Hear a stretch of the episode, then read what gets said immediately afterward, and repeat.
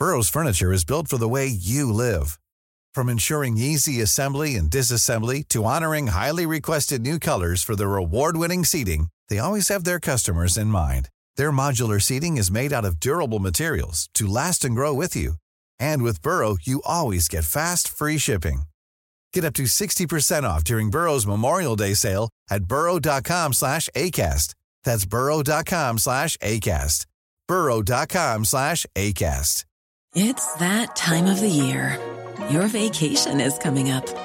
You can already hear the beach waves, feel the warm breeze, relax, and think about work. You really, really want it all to work out while you're away. Monday.com gives you and the team that peace of mind. When all work is on one platform and everyone's in sync, things just flow wherever you are. Tap the banner to go to Monday.com. Hiring for your small business? If you're not looking for professionals on LinkedIn, you're looking in the wrong place. That's like looking for your car keys in a fish tank. LinkedIn helps you hire professionals you can't find anywhere else, even those who aren't actively searching for a new job but might be open to the perfect role. In a given month, over 70% of LinkedIn users don't even visit other leading job sites. So start looking in the right place. With LinkedIn, you can hire professionals like a professional. Post your free job on linkedin.com slash people today. Welcome, everybody, to this week's exciting episode. Hello, governor. Do you want to come round to me pool and have a sploosh?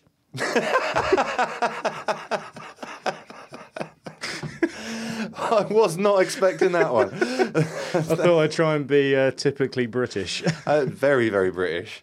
Um, yeah, so, uh, so this exciting episode is going to be carrying on with the um, the book dive that we started last week. Yeah. Now, since last week, I have actually had a telephone call with the author of the book, uh, Joe LaRosa, Giuseppe LaRosa. He, he prefers to be called Joe. And uh, do you remember last week I was struggling to actually pronounce the name? yes. On the, so it is actually pronounced the Chronicles of Mianaya. me and Naya. Yeah, not Mionia or Mionia. it's Mianaya. So I will try and remember that and reference it properly this week. So last week we managed to get to the end of the obviously the greenstone right at the very start. Yes. And then we went through the whole ordeal that was the getting of the Eye of Fire. Yep. Um, but I did, as I was editing it up, I realised that I kind of stumbled a little bit on what happened to the Guardian. Oh, yes, Do yes. you remember? I, I did actually say that the Guardian was essential to um, them getting the, the retrieving Mm-hmm. the stone. And while they were on the boat, just before they got the stone, uh, the Guardian possessed one of them, didn't they? Yes. Uh, and uh, it was a guy called Martin. Yeah, to He- restrain him, yeah, he they? attacked Graham. They have to restrain Martin and then explain to the Guardian that th- they are sent by Gwevara to Mm-hmm. get the stone. You know, uh, and they sort of have to prove themselves to the Guardian, and then I think the Guardian just sort of disperses and Martin collapses. Yep. He- he- They don't actually knock him out physically. I don't think he he just kind of you know goes into a coma or whatever. Um, but yeah, that, that I just wanted to explain that a little bit because uh, obviously I realised uh, uh, my error when I was editing it. But now we are going to be facing collecting the rest of these stones. Also, I said there was eight stones. There's not. There's nine. Nine. Nine stones because the, the whole group. There's nine people in the group. They're called the Nine, aren't they? So it Oh, makes, yeah, makes yeah. sense that there's nine stones. And now we're going to dive into getting the rest of the stones. Okie doke. Um, but before we go too far with that, there's just this one little um, little entry. It's only a couple of pages um, where Graham and Mike and Terry are visited by the god uh, Pan.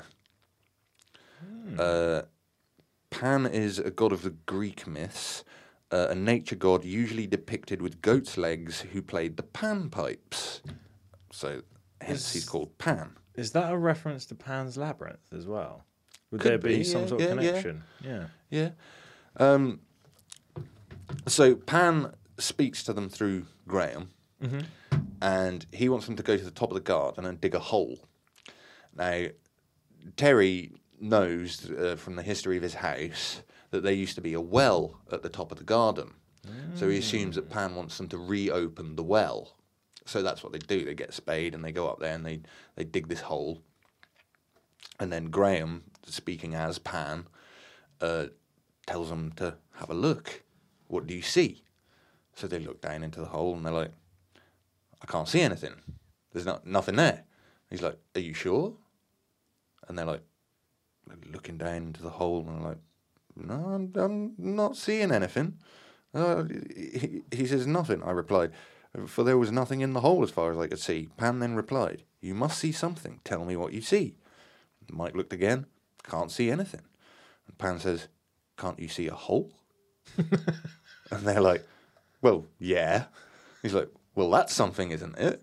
And they're like, well, I suppose so, yeah. And then they realise that Pan is trying to shift their perspective on things. You know? It's almost like, you know, the old phrase, can't see the wood for the trees. Yeah.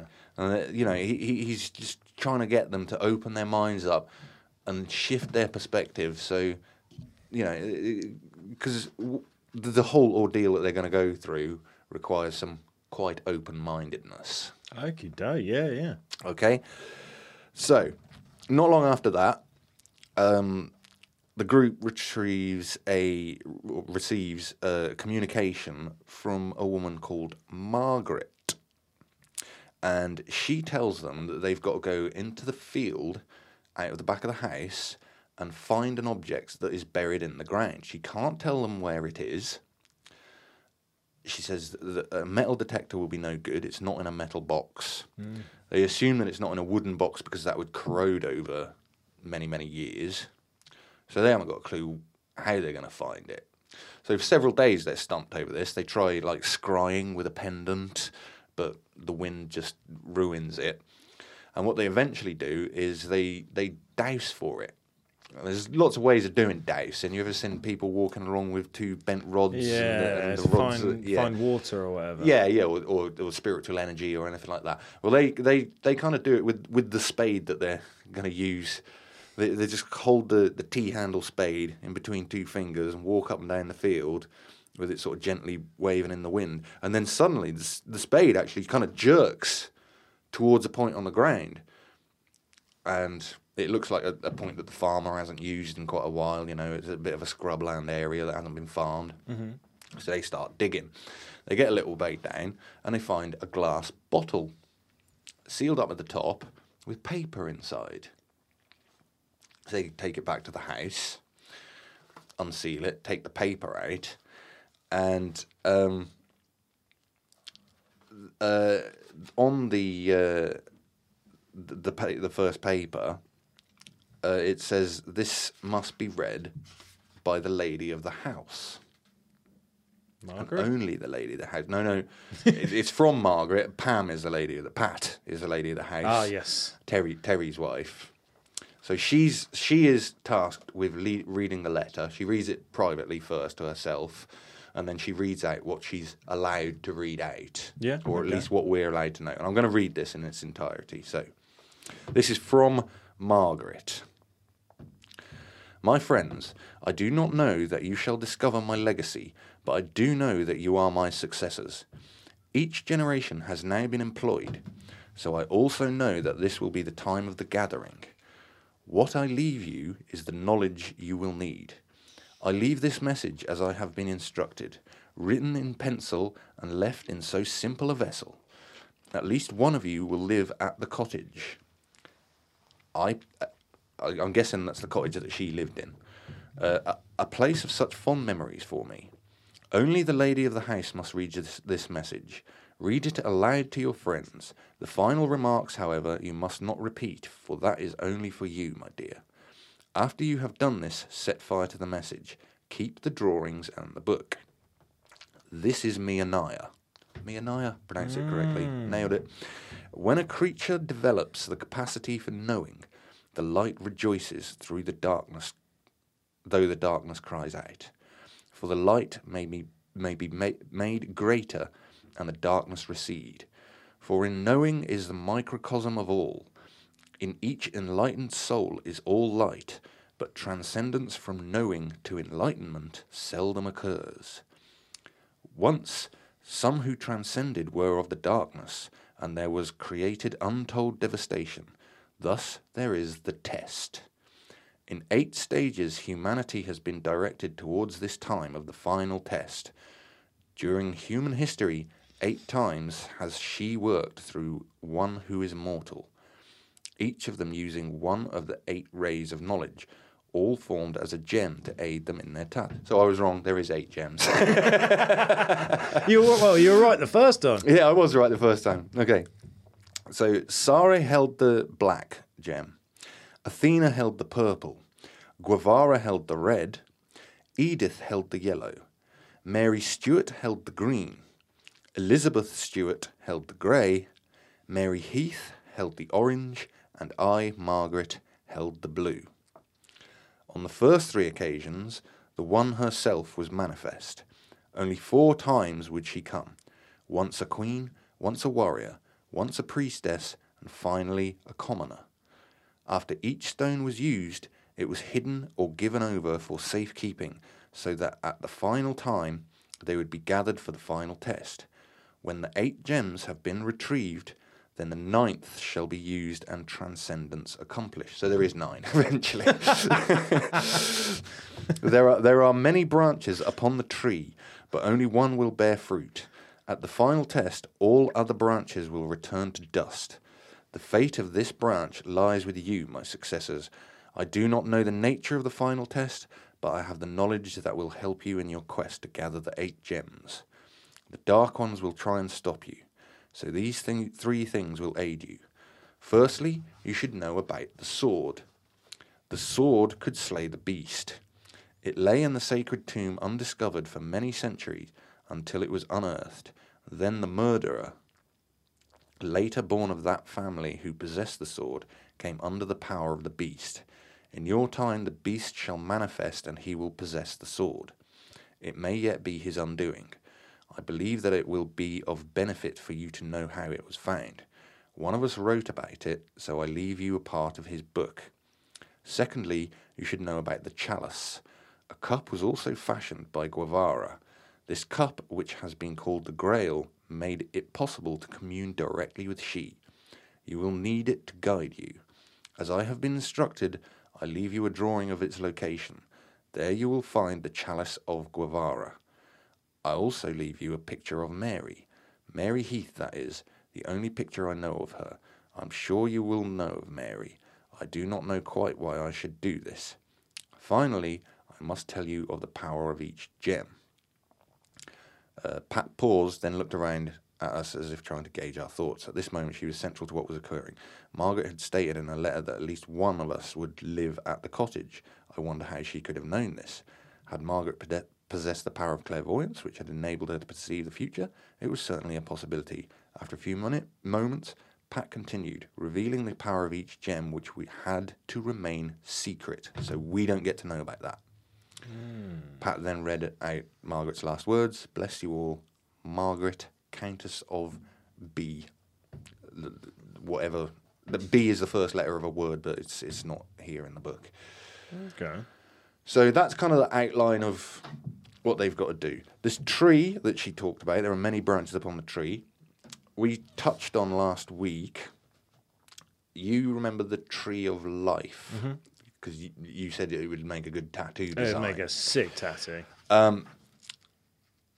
basically they have to go through this tree of life. They do have they do they got a sketch of the, the, the castle of the Grail. They find out that it's Stafford Castle. They do go there. Uh, they're told to take a mirror. Uh, and looking through the mirror, they see a ghostly uh, figure in the castle, and they can see like an ethereal version of the chalice, but they can't take it. They need the rest of the stones first. Ah, And okay. hence, this is why they have to go through the tree of life. Now, this is a spiritual journey. So, Graham goes into a trance. Um, and they have to. Um, it, it, it's, it's like I say, a psychic sort of journey. So Graham is is physic- psychically traveling through this tree of life, and they have to present themselves to the god that is within each circle or sphere of the tree of life to, in an attempt to get the blue stone. Okay?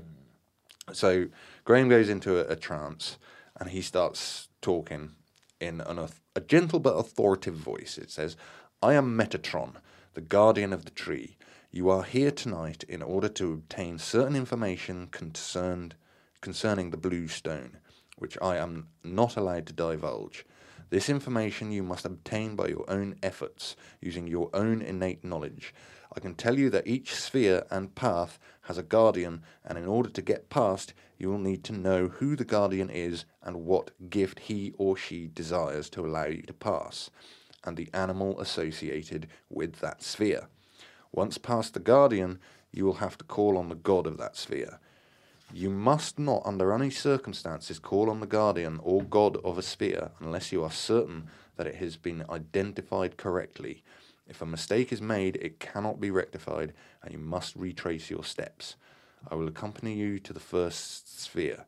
Yesod, then it is up to you. Uh, then, then he comes back a moment later. He says, "It is I, Metatron. You are at the first portal and may now begin, for the guardian is waiting. I wish you well on your journey." So they they ask, "Any any, any of us know who the guardian is?" Marion replies, "I think it might be an Anubis, for he is the guardian to the entrance of the Egyptian underworld." Anubis was the Egyptian god of the afterlife. Uh, and usually uh, depicted with a canine head. You know, the dog-headed. I actually have him as a tattoo. Yes. Um, yeah. Anubis. Has a cane as well, doesn't he? Yes, yes. Uh, Joe says, yeah, that sounds plausible. I believe that the purple sphere, Yesod, is connected to the underworld. Right, let's try him, says Terry. Alan, it's your sphere, so you call on Anubis. Alan's face reflected the uncertainty that he was feeling, but he was willing to give it a go, as there appeared to be no apparent danger in this beginning, in his beginning the quest. In any case, he knew that being the person associated with the purple sphere, he had no other choice. Um, is the guardian of Yesod present? He asked. I am, came an ominous reply. Obviously, this is Graham speaking as the god. Yeah. Uh, is your name Anubis? Alan queried softly. It is. May we enter the sphere? Only if you have the knowledge of my animal and my gift. Does anybody know? Well, I declared, this is Joe.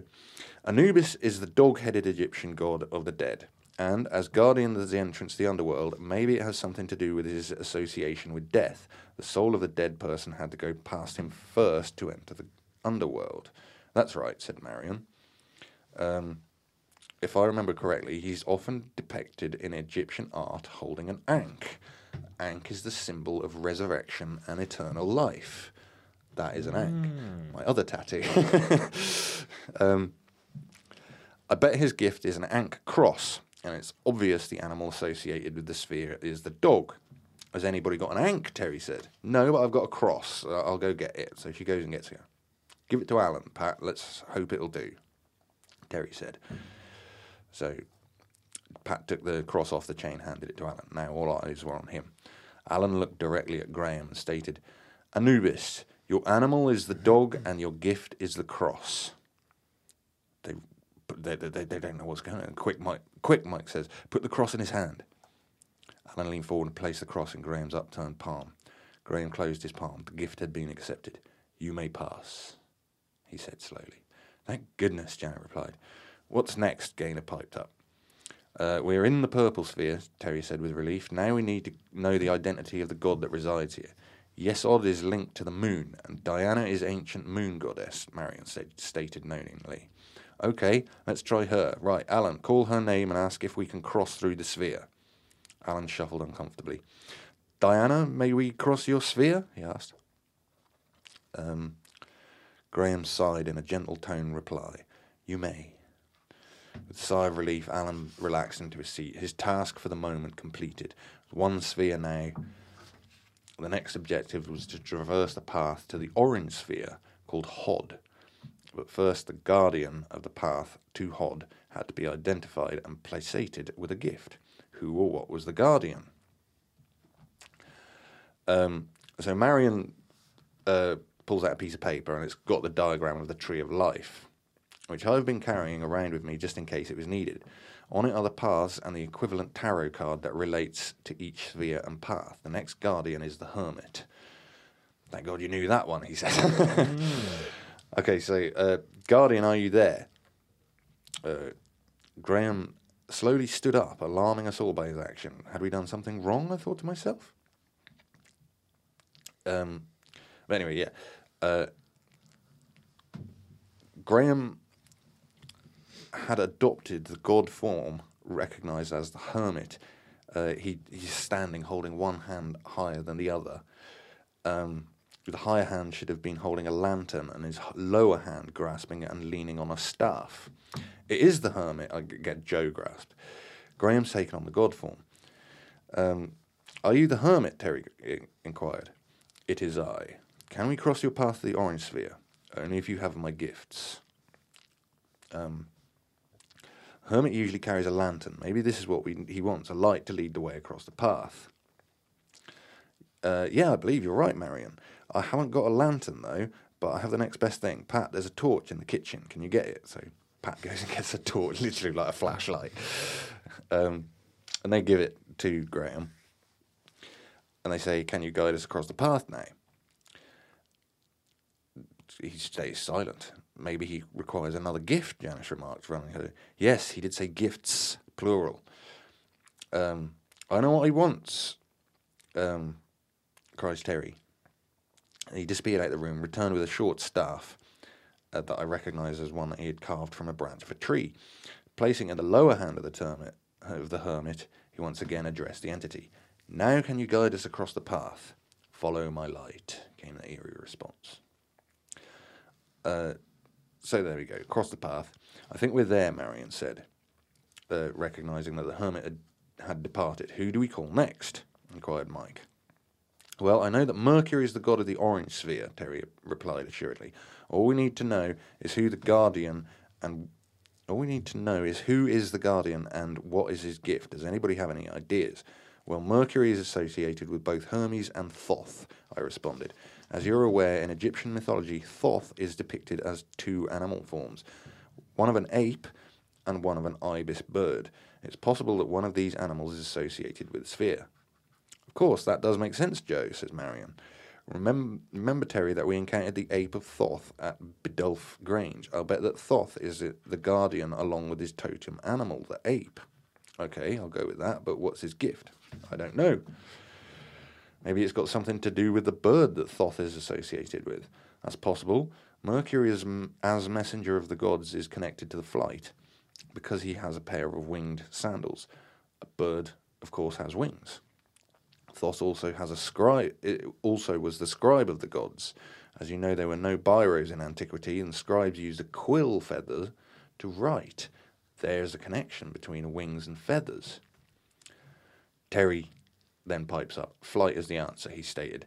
It's connected uh, to my interest in aviation. I bet the gift required is a feather. And I actually found one this morning. I'll go, a crow feather. I'll go and fetch it. so off he goes, gives Graham the feather. Um, Guardian, are you there? Um, no response. Try using his name, Mike says. Thoth, are you there? Um, at that moment, Graham stood up unexpectedly, startling Terry, Pat, and Janet, who were closest to him. He adopted an odd, hunched stance and began to walk around the room in a strange gait. He stopped by Terry and began to peck at his clothing with his hands. For a few moments, this peculiar action had us baffled as we wondered what on earth was going on. I watched Graham and suddenly realised that I'd seen this action before. It is Thoth, I explained. Graham has taken on uh, one of Thoth's god forms, that of an ape. What he's doing is preening ritual. I've seen baboons carry out in nature programs on the telly. The baboon is the eighth of Thoth. Of course, Marion said. It is Thoth. Terry, give him the feather. So they give him the feather. They say, Thoth, can we enter the orange sphere? Graham slowly nods his head. Right, I'm going to carry straight on, Terry said adamantly. After all, we know the god of the sphere is Mercury. That's fine, but be careful. Mercury, can we cross your sphere?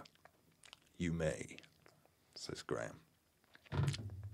They've done two spheres. I'm, go- I'm actually going to skip on a little bit because we, we're looking at the time. Uh, each one of these um, spheres that they pass through, obviously, you know, they have to do this multiple times. It goes on for a, a, a little while. Is this just to get one stone? This is just to get the information for the stone, to be honest. Wow. Yeah. Um, This is like Crystal Maze. Yeah, because they, they don't actually um, they don't actually get the the stone um, from from all this. Once they go through all the spheres, they get uh, greeted by Metatron again. It is I, Metatron, guardian of the tree. Thank you for what you have achieved tonight. The world at large will never know the debt that it holds for you for what you have done. In travelling the Tree of Life, you have evoked the forces that will assist you in gaining the stones of the Tree of Life. My gratitude knows no bounds. I thank you once again. Go now. Your task tonight is finished. And th- the, like I say, they don't get it that night, but this the stone is apported to them. I think the next day or a, few days later. Actually, uh, next few weeks it says. Um, but yeah, uh, uh, they go round to the house and uh, Terry says, "Oh, have you got the stone, Pat?" Um, Pat smiled and put her hand in her shorts pocket, rooting around for a few seconds. Then she pulled out her hand, open palm in front of me. Lying there was a deep blue elliptical stone with a flash of yellow running through one side. Picking it up, I gazed deeply into its surface, fascinated by the unusual yellow streak. I'd never seen a gemstone like this before. It took some finding, said Pat, but I'm just glad that we managed to get it. Um, so that's that one. And to be honest, I think because they went through this mission, oh, I'm going to have a little drink. because they went through this mission mm-hmm. of the Tree of Life, like Metatron says, I, I, I guess it's kind of it's built up trust with them, with that spirit realm, and over the next over the next few sort of weeks or whatever, one by one, they keep getting these stones apported to them.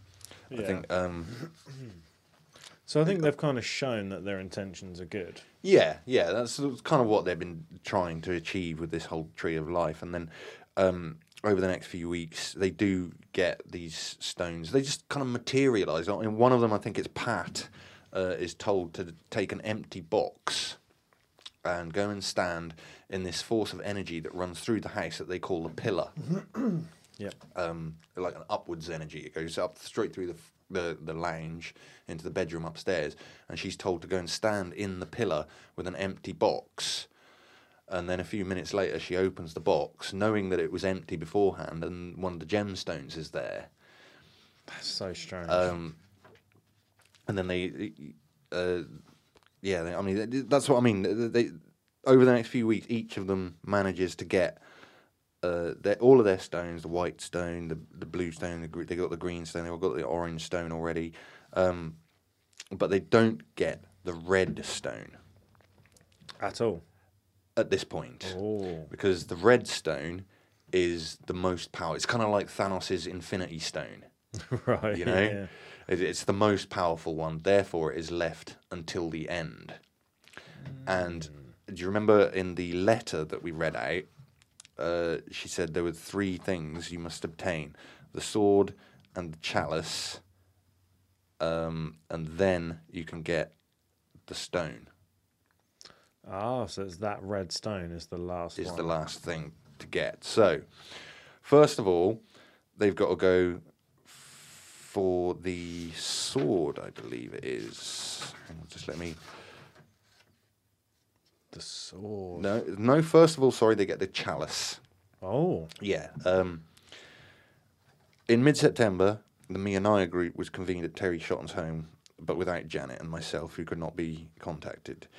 Uh, Graham called everyone who was available together, and it was imperative that Gwevara's chalice was obtained as soon as possible. He was not sure who needed to be involved, and had asked Marion to bring her pack of tarot cards with her.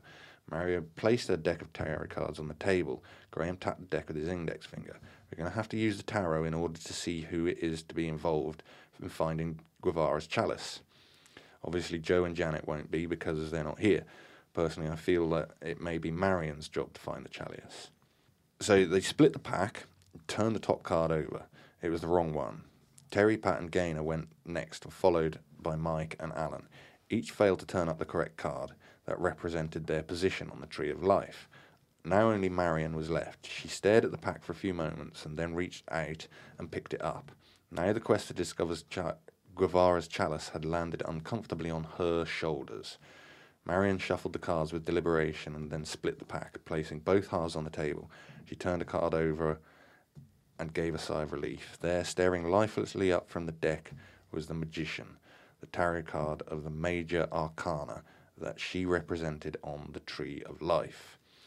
It's going to be you then, Graham remarked. What have I got to do?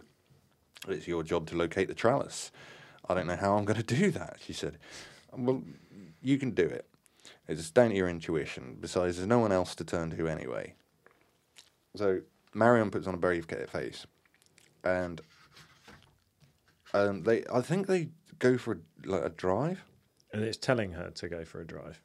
I don't know. Hang on. I, don't, uh, I don't have a clue where it is. Marion protested. I have no impressions of it uh, at all of its whereabouts. It's got to be near here somewhere. Seeing as you were the only one to select the appropriate card, it seems logical. But I still don't know how I'm going to find it. This is what we'll do. We'll drive the, into the country, and you tell Terry which direction to go in. When we reach a junction, you'll have to tell us whether to go left or right. Okay, so we give it a go. So that's what they do. I thought there was a drive involved. Uh, and eventually, uh, Marion, like she's the one who's directing the way, and eventually she tells them to stop the car in a lay-by, and they go walking across these fields. Um, and um, yeah, they, they go down by a, a, stream, and they're just just walking around, just having a little gaze about. And Marion says, "Oh, that's a pretty pink colour. Is that the thing? Uh, is that thing a flower growing down there? What thing? Uh, that thing down there. Oh, no, it's Gaynor said. Gaynor drawled, pointing at a finger. Um, Terry, Marion, and Graham looked at each other and then bent down to see what all the fuss was about. Gazing down at the bottom of the rock, Marion noticed a pink colour was situated in a hollow crevice carved into the stone. Then she gasped in surprise as her f- eyes focused clearly on what the pink colour was emanating from. At the same time, Graham rose to his feet, pointing at the rock. He was trying to speak, but was choking on his words in excitement. Bloody hell, Marion cried out in astonishment. It's the chalice! In a hollow between the earth and the stone sat Gwevara's chalice, brimming with rose quartz crystals. In one swift motion, Gaynor slid off the rock, dropped to her knees. She stared in disbelief as her eyes fell on the rose pink crystals that filled the chalice. Pick it up, Marion said. All right, let's get out of here, Terry said, feeling that a hasty retreat was in order. Um, So the chalice was just there. It was just there, and they, they say it's got to be an apport, Graham stated. There's no other way that it could have gotten there, because obviously it's just a little wooden chalice um, covered with, with um, I guess, these uh, gemstones. And, and an apport is like a, a materialization, yeah? Oh, Or it's okay, just yeah. appeared out of nowhere. right, I'm with you. Right. So they all agree. Certainly, the wooden chalice could not have survived in its present condition if it had been left where they had found it. So they all go back, and th- that that one is that. Um, after that, they each have their own special mission. Do you remember I told you last week that he that Joe would have a mission, and Yes. even though he he completes his mission, they tell him that he's failed because he wasn't intuitive enough to turn Yeah, up on the right on the day. right day. The next chapter is that. I'm, I'm, I'm not going to read through all that, but he's told to find the mystery of the Tower Hotel. Um, there's a picture of the Tower Hotel here. Uh, so he goes there, um, speaks to the staff and whatnot, the person who owns it, uh, and they tell him that the Tower Hotel is called the Tower Hotel because it used to have two towers, but they were dismantled many years ago. Interesting. the feeling that that is the answer to the riddle, um, he, he he goes back and reports, and then obviously, yeah, they tell him that he was too late. Um, if I can just fast forward to that a little bit. Uh, In the market for investment worthy bags, watches, and fine jewelry, Rebag is the answer. Rebag is a luxury resale platform where each piece is carefully inspected by experts to ensure quality and authenticity. Use Rebag to buy and sell finds from the world's top brands, including Louis Vuitton, Chanel, and Cartier. Head to Rebag.com and get up to 15% off your first purchase as a member with code REBAGNEW. Shop today at Rebag.com. That's R E B A G.com. And use promo code REBAGNEW for up to 15% off your first purchase as a member. Since 2013, Bombas has donated over 100 million socks, underwear, and t shirts to those facing homelessness. If we counted those on air, this ad would last over 1,157 days. But if we counted the time it takes to make a donation possible, it would take just a few clicks. Because every time you make a purchase, Bombas donates an item to someone who needs it. Go to bombas.com slash ACAST and use code ACAST for 20% off your first purchase. That's bombas.com slash ACAST, code ACAST. Yeah, he says, although disappointed that I had not passed my test, I was relieved that I was still participating in the project. Now the tests were over and the opportunity to discover King Arthur's stored Excalibur, had passed. The conclusion of this episode was disappointing, but I had a suspicion that things turned out the way they should have done. The various sketches that I had been involved with had showed me in, in no uncertain terms that I was involved in something quite extraordinary.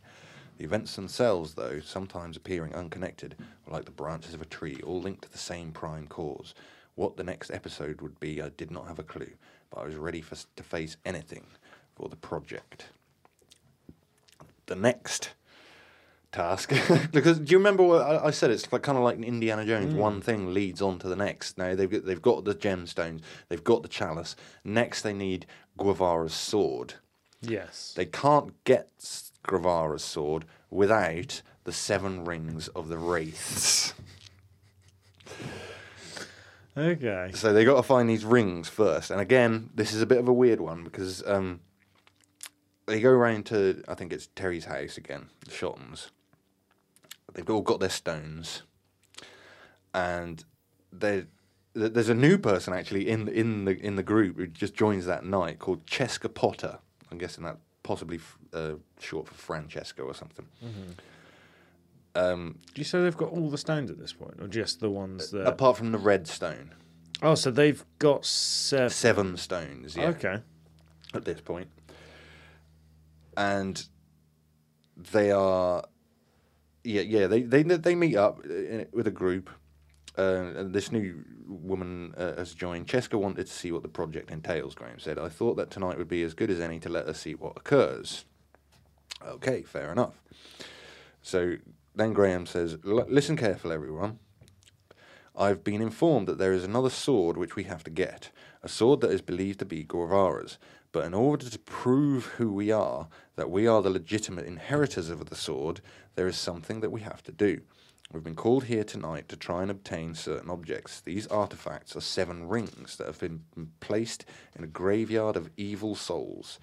This is a place that lies beyond this physical reality, beyond time and space.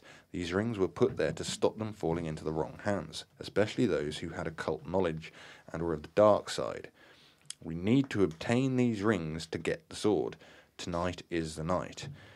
When we have to call on the spectral forms of the dead to bring the rings to us, it is a very dangerous undertaking that we've been given to do.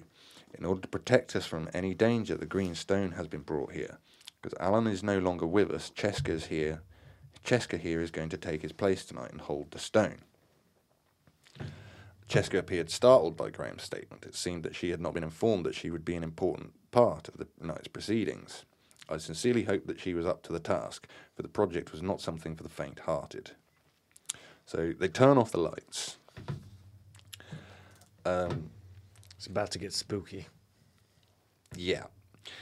Uh, what's happening? Cheska whispered. You'll know in a short while, I replied, and after, don't talk yet, you must be quiet.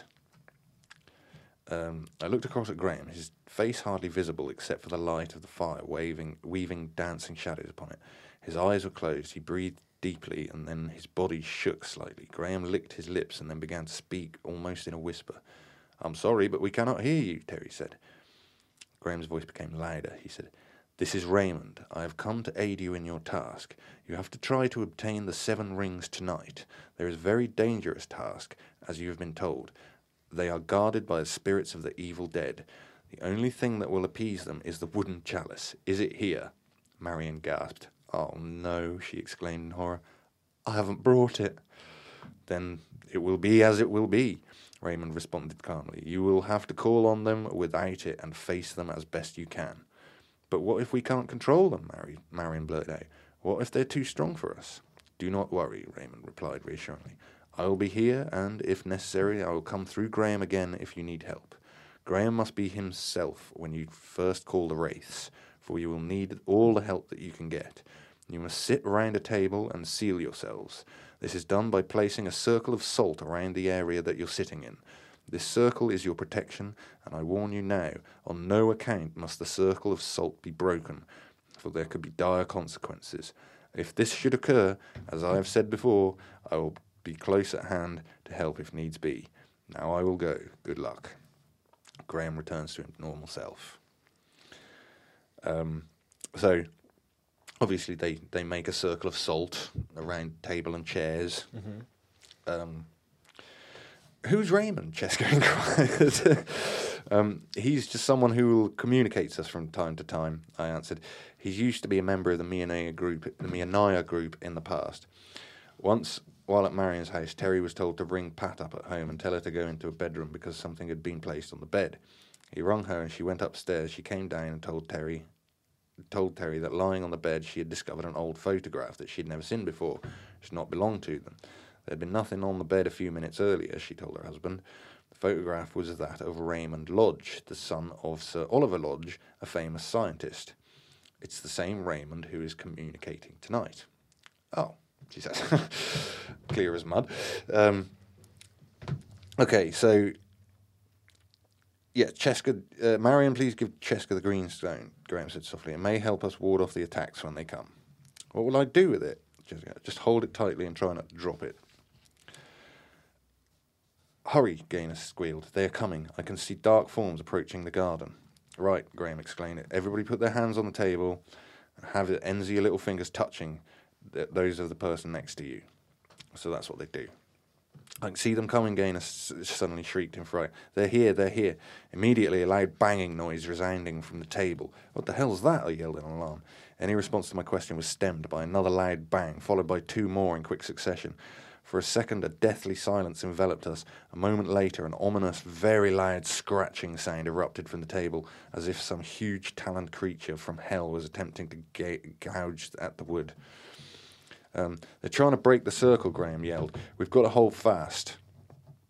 Uh, stand firm. Try to push the table down. Uh, the, the table starts floating. Just levitating. Levitating, yeah. Um, stand firm, Graham shouts loudly. Try to push the table down. We must not allow them to break the circle. Uh, the table's uh, shoving me backwards, says Joe, with some considerable force, but I pushed on it with all strength. My colleagues were doing the same, and gradually the table gave way under our concerted efforts. Finally, it dropped to the floor with a deep thud. Is it safe to turn on the light? Pat whispered. Uh, Graham soft, spoke again in a soft tone. This is Raymond. You have done well to withstand the first attack, but it is the first of many. You may turn on the light and rest for a short while. Um, so again, yeah, th- this this happens again and again. They uh, th- this this kind of psychical, physical attacks, sort of you know the table being they're being pushed around. Um, so yeah, in another attack, um, Gaynor screams out, "Oh, they're pulling my hair!" Hang on, Gaynor, Marion roared, fearing for her daughter's safety. I reached out for Cheska's hand. What about the stone? she murmured. We'll hold it between each other's palms. Placing my left hand on her right hand, we held hands, the green stone nestling between our sparring palms. Don't let go, Cheska pleaded with a trembling voice. I'll try not to. Um, so Gra- uh, Raymond speaks through Graham. Everybody hold hands tightly. Um, Cheska squeezed my hand and the green stone pressed further into my palm. Three loud raps erupted from the table, followed by a long, deep scratching sound. They're pulling me out, Gaynor shrieked in, ter- in terror. I've got you, Pat shouted valiantly. Oh, it's horrible, Graham. I can feel their long, bony fingers pulling on my body. Pull, Pat, pull, Terry, and Marion yelled in unison. Like a scene from a horror movie, we were involved in a nightmare tug of war against a force beyond our com- comprehension. Even so, I was not prepared to lose without a fight. Um, Pull, I bellow- bellowed at the top of my voice as adrenaline surged through my body. With one concerted effort, Gaynor was pulled back from the brink of disaster and the table thudded to the floor. Graham slumped into his chair and began to speak. This is Raymond. You have done exceedingly well. The battle is not over yet, for the wraiths will return several more times. They will not give up that re- easily. Rest while you can, for you will need all your strength for what lies ahead. When you begin again, please hold hands. So they go through it all again. They hear Gaynor shrieks. Three loud raps erupted from the table, followed by deep rasping sounds. In the blackness, the table levitated straight into the air, and my colleagues and I immediately jumped to our feet. The table rammed into my chest, wi- winding me momentarily. Cheska gripped my hand tightly. Once again, I could feel the green stone pressed between our palms. Next to me in the darkness, Graham stood motionlessly. Suddenly, an icy chill swept the room, and I felt his hand stiffen in mine. A horrible hiss escaped from his mouth, and I could feel his hands trying to break away from my gi- grip. In an instant, I realized what had happened. They've taken over Graham, I shouted in horror. Don't let go, Joe, Terry roared back at me. For God's sake, hang on to him, Marion yelled. Gripping Graham's hand even tighter, I hung on as the entity within him fought to release his hand from my grasp. Cheska screamed in fright, adding to the confusion that had gripped the group. The table was pushing me further backwards. Leaning forwards, I pressed down the table with the top of my elbows in an attempt to force it down. Don't let them take Graham, Joe. Hold on to him or we'll be in mortal danger. Grain- Gaynor screamed again. Oh God, I can feel them. They're pulling me out. It was mayhem in the darkness. Gaynor was hanging on to Graham while she herself was under attack. Pat, Terry, and Marion were attempting to push the table down while trying to hold Gaynor. Next to me, Cheska was valiantly attempting to push the table down with her elbows while trying to hold my hand. Graham was hissing horribly, and the entity within him struggled to release the hand from my grip. My right arm burned with the effort of holding on to Graham. His hand was gradually slipping out of my grasp, for they had become hot and sweaty. I hung on for dear life as his hand slipped further out of my grasp. Now I was hanging on to his fingertips. My strength gave away as Graham's fingers finally broke away from my despairing grip. He was free. As Graham staggered back, I realized, released my hold on Cheska. I've dropped the stone, she screamed out loud. That was the least of my problems at that moment. With the last dregs of my strength, I grabbed Graham by the scruff of the neck and slammed him down on the table. It dropped to the floor with a deep, heavy thud. At that instant, I lay across Graham in an effort to stop him from getting up. The muffled voice said, It's all right now.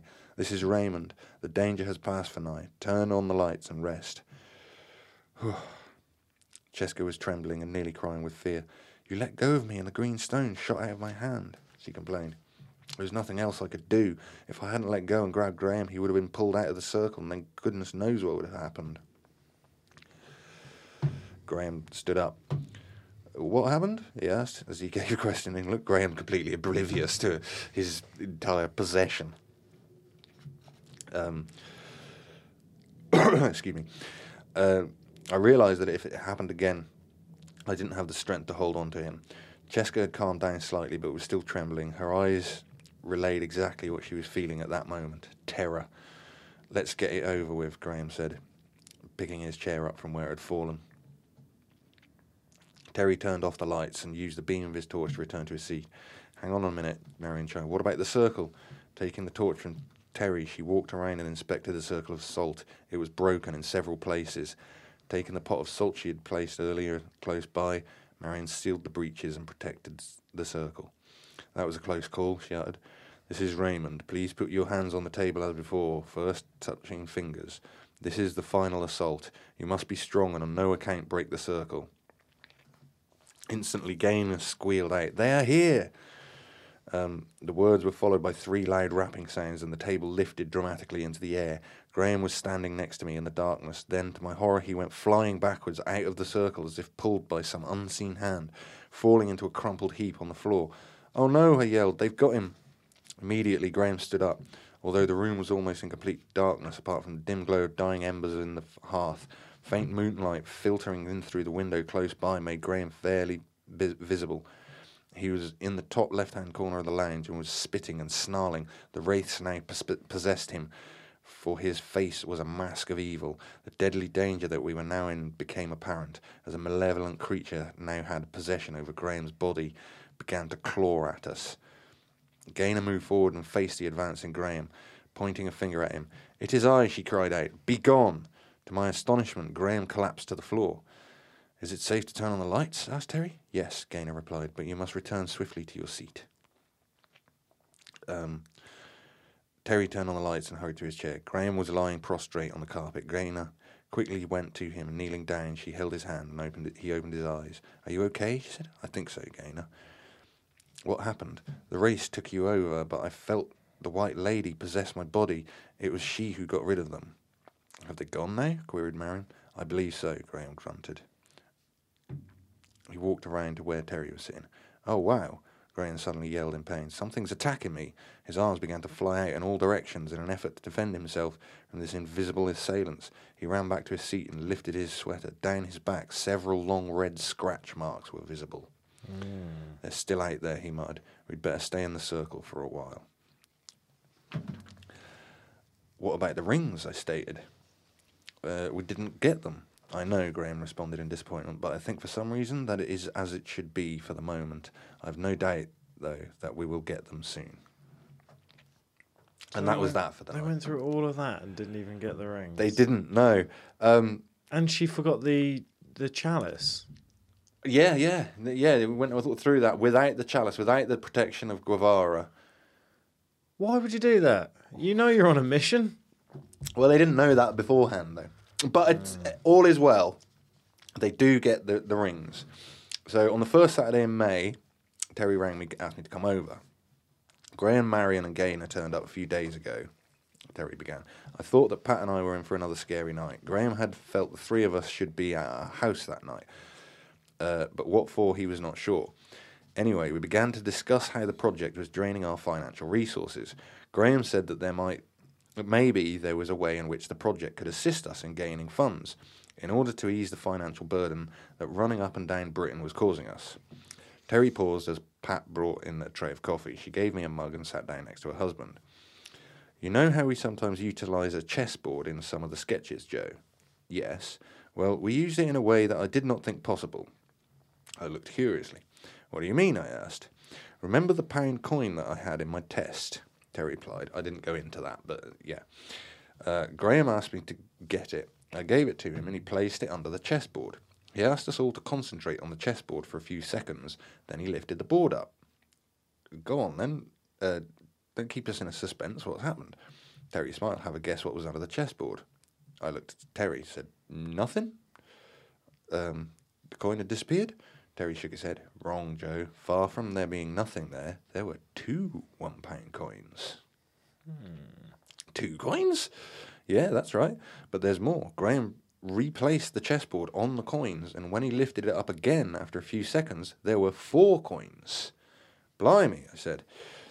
He continued to lift the chessboard up, and every time the coins had doubled in number until eventually there were 32 coins. How did you manage to do that? I asked. It had something to do with the tree of life, Terry confided. We were somehow tapping into the energy of the tree, but there was a problem. The more the tree was used to gain monetary assistance, the more the energy levels were disrupted. We could feel the change in the room. It was almost as if we were upsetting the balance of the tree. We realised that the financial assistance could not be gained by utilising the project, so Graham decided to discontinue what we were doing. When he realised the chessboard raised the chessboard again, there was only one pound coined there. Um, he paused, seeming seemingly waiting for my response. I missed an interesting night, I stated in mock annoyance. Terry didn't say anything, but the look on his face showed that he was purposedly holding something back. There's something you are not telling me, isn't there, Terry? I commented. Go on, tell him, Pat interjected. All right then, Terry responded, feeling that he had kept me in suspense long enough. A few days later, Graham turned up with a Marion and Gaynor, and we spent all day doing various strange things as normal. Then something happened. He paused, milking the moment for all it was worth. Yes, go on, I stated impatiently. Terry sipped his coffee slowly. As I was wondering what the hell we were doing, seven rings fell from out of the air and clattered onto the coffee table. Somehow we managed to obtain the rings that we had been after. That's incredible, I replied, devastated that I'd missed out such an event. Can I look at them? And we do have a picture of four of the rings.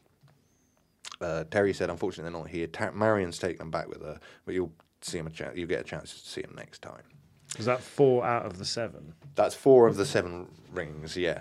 in the picture, but they need those rings to be able to get the sword.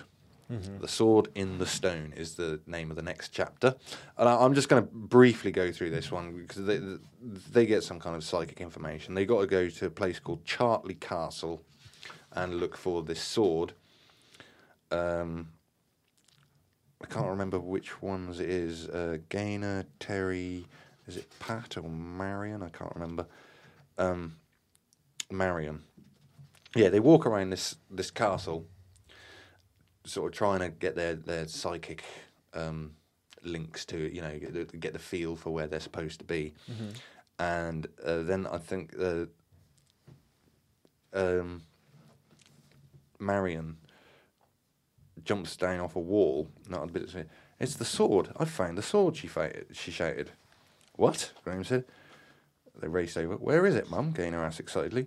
It's in a bush that's going out, that's growing out of the wall. Marion exclaimed excitedly, her face a picture of relief. That the sword had been located. Graham l- leaned his tall frame over the wall and peered down at the small bush clinging tightly to the cold grey stone castle exterior. His face broke into a s- smile. He could see the sword. Leaning over as far as he could, Graham stretched his arm in an attempt to grasp the handle, but was unable to reach it. Um, if you and Terry lift me up and hold me by my legs, I should be able to get it, Marion responded quickly. So, literally, that's what they do. They're dangling her off the end of a castle, off the, off the parapet of a castle, so she can reach down and pull this sword out of a stone in the castle wall. Oh, so they're on the outside trying to go in through the top. Is that what you mean? I, I'm not entirely sure. The castle is just a small ruin. If you look at the picture in the book, there's not a lot to it. Ah. Um, okay. But that is where they find it, and, uh, yeah, straining under the effort to prevent Marion falling to her death, Terry and Graham gripped the top of the castle wall.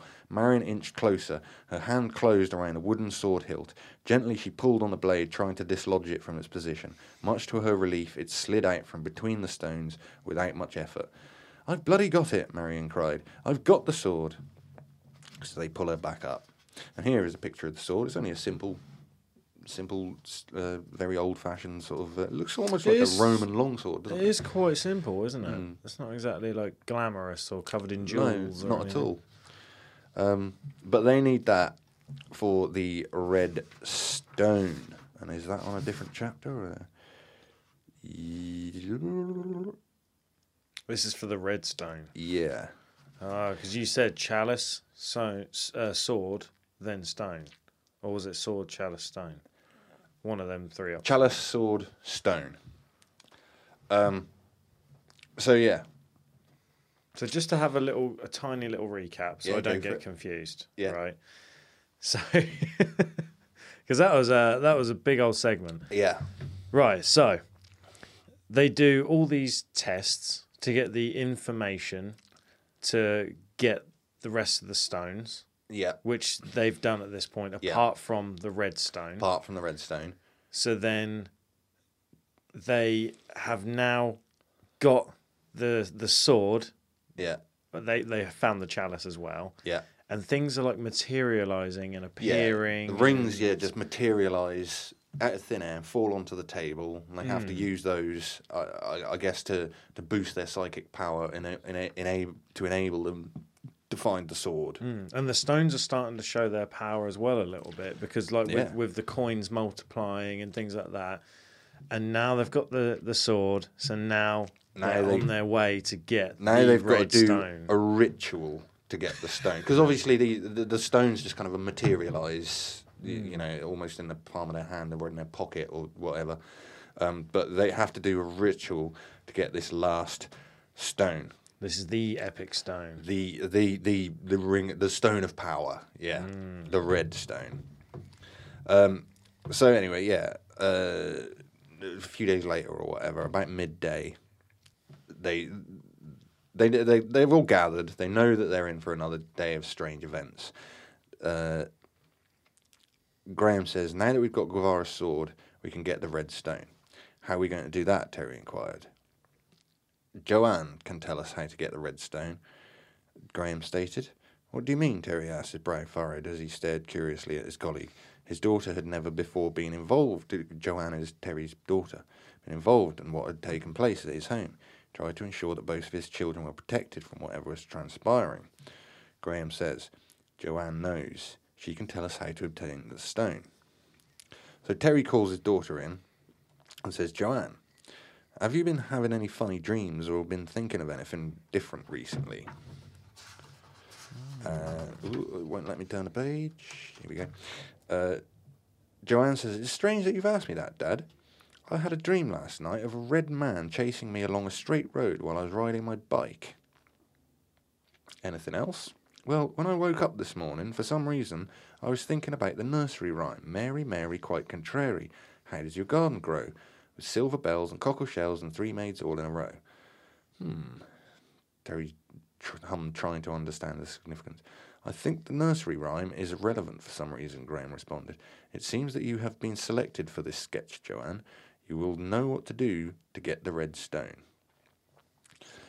Um, so Joanne sat on the so- sofa, nonplussed at the idea of her involvement. Uh, Pat sat down and put a protective arm around her daughter. She was not happy with Joanne's involvement, but she would ensure that she was close at hand should events turn against them. Throughout the day, Graham, Gaynor, Terry, and Pat followed Joanne's instructions. Although Terry was sh- not sure about his daughter's involvement, he became convinced when a series of strange events began to manifest in and out of the house. When Joanne placed all four of them in certain positions, both in the cottage and out in the garden, a high pitched humming sound erupted around them. During the rest of the daylight hours, other bizarre events occurred that Joanne stated would lead them to obtaining the red stone. Terry scratched his head in puzzlement. Both he and Pat were totally bemused by what their young daughter was doing. She seemed to instinctively understand what she had to do. With the onset of darkness, the day's events were coming to a culmination. We have to go outside, Joanne said at once. So they all go out outside.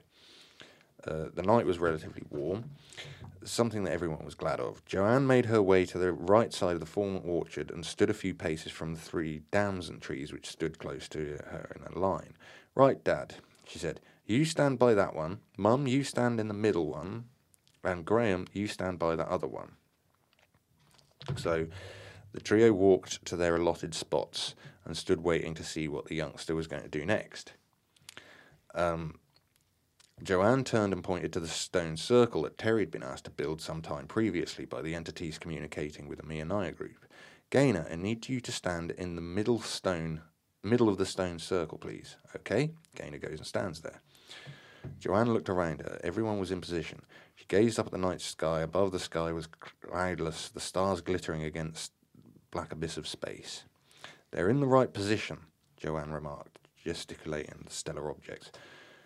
Um, moving to the middle of the garden, she stood silently, gazing out into the night of the fields of the, beyond the garden.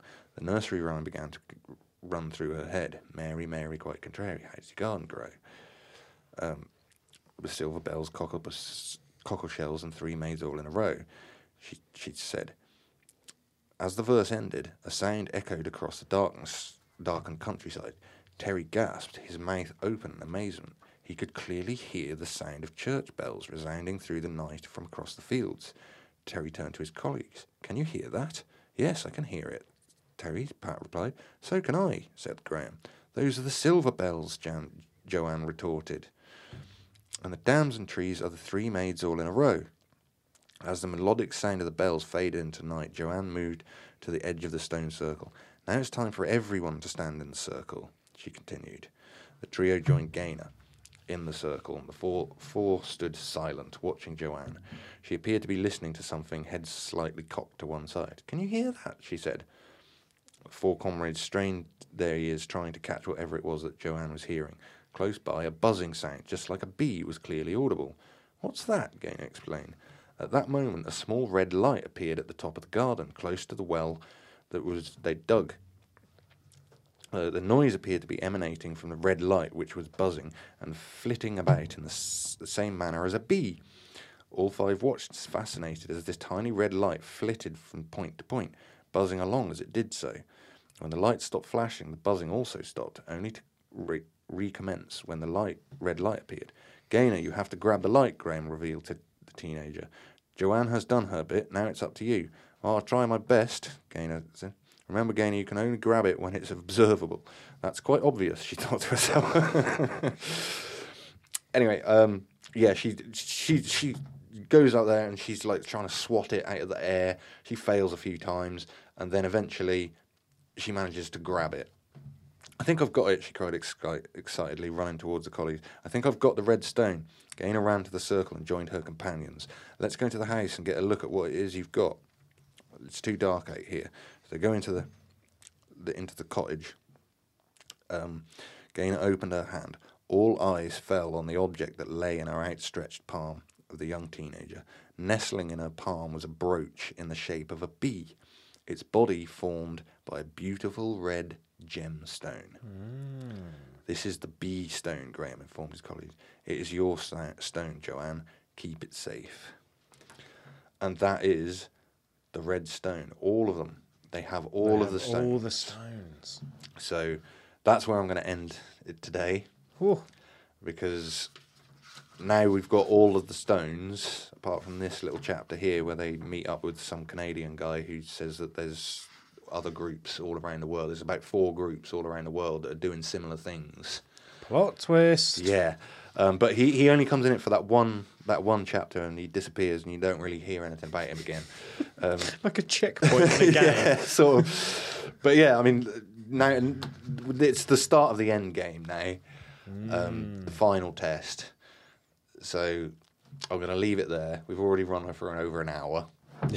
It's all right. I was getting into that. Are you, are you enjoying it? I am. I, I will just apologise. At, at one point during that, I had an eyelash in my eye. Oh, so you? I was trying not to focus on it, and I'm like blinking excessively, and I'm like, oh, close my eyes for a sec. so yeah, I do apologise for I'm trying to anyone make sure the that camera's on me for that bit. then. you'll see it when you watch it back. I'm like, oh no, get out. But no, I did enjoy it when I was not focusing on the eyelash in my eye. Um, it's very interesting. It's I told you it'll challenge your beliefs. You know, this book. All I can say is I can't wait to talk to Joe about this. Yeah. I've noticed there's a couple of things there. I'll save it. I'll save Yeah. it because we've we've run over time. But yeah, I, I've noticed a couple of things and a couple of occurrences, and I'm starting to have an idea in my mind of what is kind of happening in a way. Yeah. Yeah, it's to me. I'm You're coming I'm, to terms with it. I'm kind of I've got this thing with dimensions. There there seems to be like a dimension theme coming in. Oh, very much so. Yeah, the, these Yeah. stones basically have been transported Hmm. to another dimension for safekeeping, and obviously, the inhabitants of that dimension are trying to stop the group from Mm-hmm. bringing the stones back. They don't w- want that to happen, Yeah. uh, and and that those are the defenses that they have to keep putting up. Well, you're doing a good job because I've not read the book and I am kind of keeping up with Sort it and trying to it, yeah. trying to piece things together and things are making sense in my head. So Oh, good, good. Well, I'm Wow. glad you're enjoying it. One more part to finish the story, and then we'll have an interview with Joe, and you can ask him all the questions that you. I can see you're eager to to Mm. Yeah. ask because I don't have the answers. I don't even know if Joe has the answers, but you know we we will find out in a couple of weeks. yeah, And uh, if you're enjoying the, the story, you can always go to Amazon, buy it, pick it up for yourself, fill in the blanks, the little bits that I'm not able to fit into just you know a couple of episodes because I mean it, it is a, a long old story. Um, so please do uh, buy it and enjoy it yourself. the Chronicles of Meonia. Chronicles of Meonia by Giuseppe La Rosa. We will be finishing it next week, and until then, I've been Pirate. I'm Josh. This has been Paranormality UK. Ta ta. Ta ta.